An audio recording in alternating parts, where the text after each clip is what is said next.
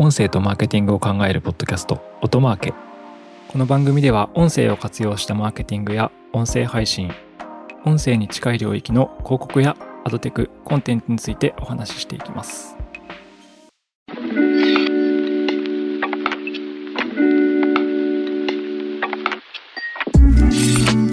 皆さんこんにちは、オトナルの八木大輔です。本日も音声とマーケティング、広告やメディアについての話題について話していきたいと思います。いやー、だんだんきな臭くなってきましたね。はい、というのは今日の話題は先週しがつにじゅういちにち頃に発表のあった Apple の動向についてのお話です。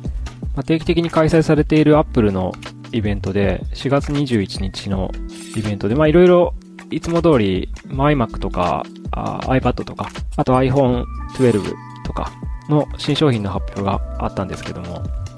まあ、その中で音声関連で言うと、まあ、ポッドキャストにサブスクリプション機能をつけますというあのまあ収益化機能をつけますということですね。クリエイターが月額で音声コンテンツに対してリスナーからこう課金してもらえるような仕組みを提供しますっていうような発表だったわけです。で、もう少し具体的な内容について触れていくと、まあ、Apple Podcast のサブスクリプションができるようになりますと。で、フリープラン、フリーミアム、ペイドっていうみっつのこうプランでクリエイターはポッドキャストの配信ができるようになりますと。で、有料課金したら何ができるようになるのかというところで言うと、広告がなしですみたいなモデルとか、あとは追加エピソードがありますみたいなものだったりとか、あとは早期のアクセスですね。あの、有料課金してる人の方が早く聞けますとか、あと過去エピソードすべてを開放しますよみたいな、こういくつかの付加価値を選択できますよっていうような機能になっています。で、かつ自分でリスナーに対するその月額の提供金額っていうのは決めることができると。いうような形ですね。で、この仕組みはクリエイターがそのサブスクリプションプランを導入してリスナーから課金してもらおうということをやる場合には、まあ、Apple 側に実は年会費用を払う必要があるというようになってます。で、その Apple Podcaster プログラムっていうのに入らなきゃいけないようなんですけど、それがあの日本のプラン、日本円だと年会費でにせんよんひゃくえんというふうに設定されています。ちなみに Apple は今回のアップデートで外部のホスティングサービスにポッドキャストのフォロ番組のフォロワー数のデータを渡さないような動きになっているようなので、いよいよ外部サービスを潰しに来てるなっていうのは結構感じています。ちなみにこれを発表した、まあ、当日なのか翌日なのかわからないんですけど、実は結構 Apple は爆死していて、あのこの新機能の実装バグなのか、Apple Podcast 上の、まあ、人気ポッドキャストがたくさん消えてるとか、ランキングデータがバグってるとか、そういうようなかなり不具合があった状況です。今私これ収録してるのしがつにじゅうよっかなんですけども、まあ、現時点でもしかしてまだ起きてるかもしれないですね。なんか Spotify とか Amazon Music に市場シェアを取られて焦って実装したんですけど、結果的にこのポッドキャストのサブスクリプション実装で結構ミスっていて、まあ、初期の印象はすごく悪いなという感じな Apple 様という感じの印象を受けています。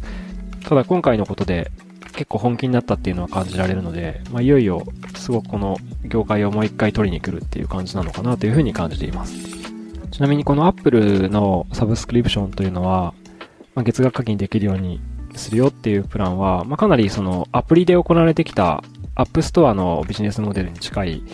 形で、で、Apple は各クリエイターが月額課金で払われた金額の さんじゅっパーセント を初年度は、まあ、手数料としてもらうというふうに発表していて、そのにねんめ以降は、まあ、じゅうごパーセント をもらうよというふうに、まあ、ビジネスモデルという形ですね。実はこの Apple がサブスクリプションプランを提供し始めるよという情報は、まあ、にせんにじゅういちねん今年のいちがつからにがつぐらいには実はもうリークの情報としては出ていて、で、かなりここのポッドキャストの収益プランモデルっていうものが変わってくるんだな、買いに来てるんだなっていうのはあの思ってたんですけど、まあ、面白いことにそのリーク情報が出た翌月に Spotify がそれに先行するように、多分これ絶対わざと被せてきたでしょっていう感じで、あの広告モデルの還元だったりとかサブスクリプションプランのえー、発表を Spotify 側もしたという形で、なんか露骨にバトってるなっていう風に感じてました。ちなみにこの話にはまた続きがあって、あの Apple が有料サブスクリプションプランを発表した後、まあ、直後なのか翌日なのかちょっとわからないですけども、 Spotify がですね、我々は Apple と違ってそのサブスクリプションの月額の手数料、 Apple はその初年度で さんじゅっパーセント、 翌年以降で じゅうごパーセント 取るって言ってるんですけど、 Spotify は、まあ、我々は彼らと違って手数料取らないから Apple の提供とは違うよって、異なるんだよっていう報告をしてて、で来月までなのか来月なのかわからないんですけど、その新しいプランを発表する可能性があるみたいな報道もあるので、もう本当に、えー、ガチンコっていう感じで、こうもうシェアの激しい取り合いが続いているなっていう印象を受けてます。ちなみになんでこんなにこう戦いが激化しているかというと、あのアメリカの市場の調査だと、もうにせんにじゅういちねんにはポッドキャストの広告市場はじゅうおくドル以上になるっていう風に言われてて、まあ、日本のラジオ市場ぐらいですね、ラジオ広告の市場ぐらいになるっていう風に言われてて、じゅうにさい以上のアメリカ人の よんじゅういちパーセント が毎月ポッドキャストを聞いてるっていう状態で、かなりメディアとして、まあ、こうリーチできるっていうことですね。人口の よんじゅっパーセント にリーチできるメディアで、市場もかつ成長してきてるっていう形だと。で、e マーケターという調査会社の調査だと、にせんにじゅういちねんには Apple Podcast と Spotify のリスナーの数っていうのは、まあ、並ぶっていうふうに言われていて、で、にせんにじゅうにねんには、まあ、Spotify が抜いて、どんどんこう差が開いていくっていうふうに、調査結果としてはこう考えられていると。なので Apple としてはここで Spotify を食い止めなきゃいけないっていうところはあると思いますし、まあ、Spotify 的にも今年並んで来年以降差を開いていくためには、ここでこうまた Apple にシェアを取り替えさせてはいけないというように考えていると思われます。なので両者かなりこう露骨にリスナーだったりとか配信者の取り合いの戦いを激しくしているというような状況ですね。で、Apple はあの広告アドテック業界においても、あの アイディーエフエー と言われる広告識別紙を、こう、もうプライバシーを守るために渡さないようにしますっていうような発表をしてて、で、結構アドテック業界自体がこう転覆するような、あの、もうたくさん死んでしまうみたいな感じの業者が出てくるような動きをしていて、まあ、いつもそうですね、彼らはハードウェアでも、まあ、ユーエスビー なくしますとかっていうのを急にやったりするんですけど、まあ、非常にこうゲームチェンジャーとしては彼らこそが一番怖い存在なんじゃないかみたいなところは改めて感じているところではあります。まあ、一方で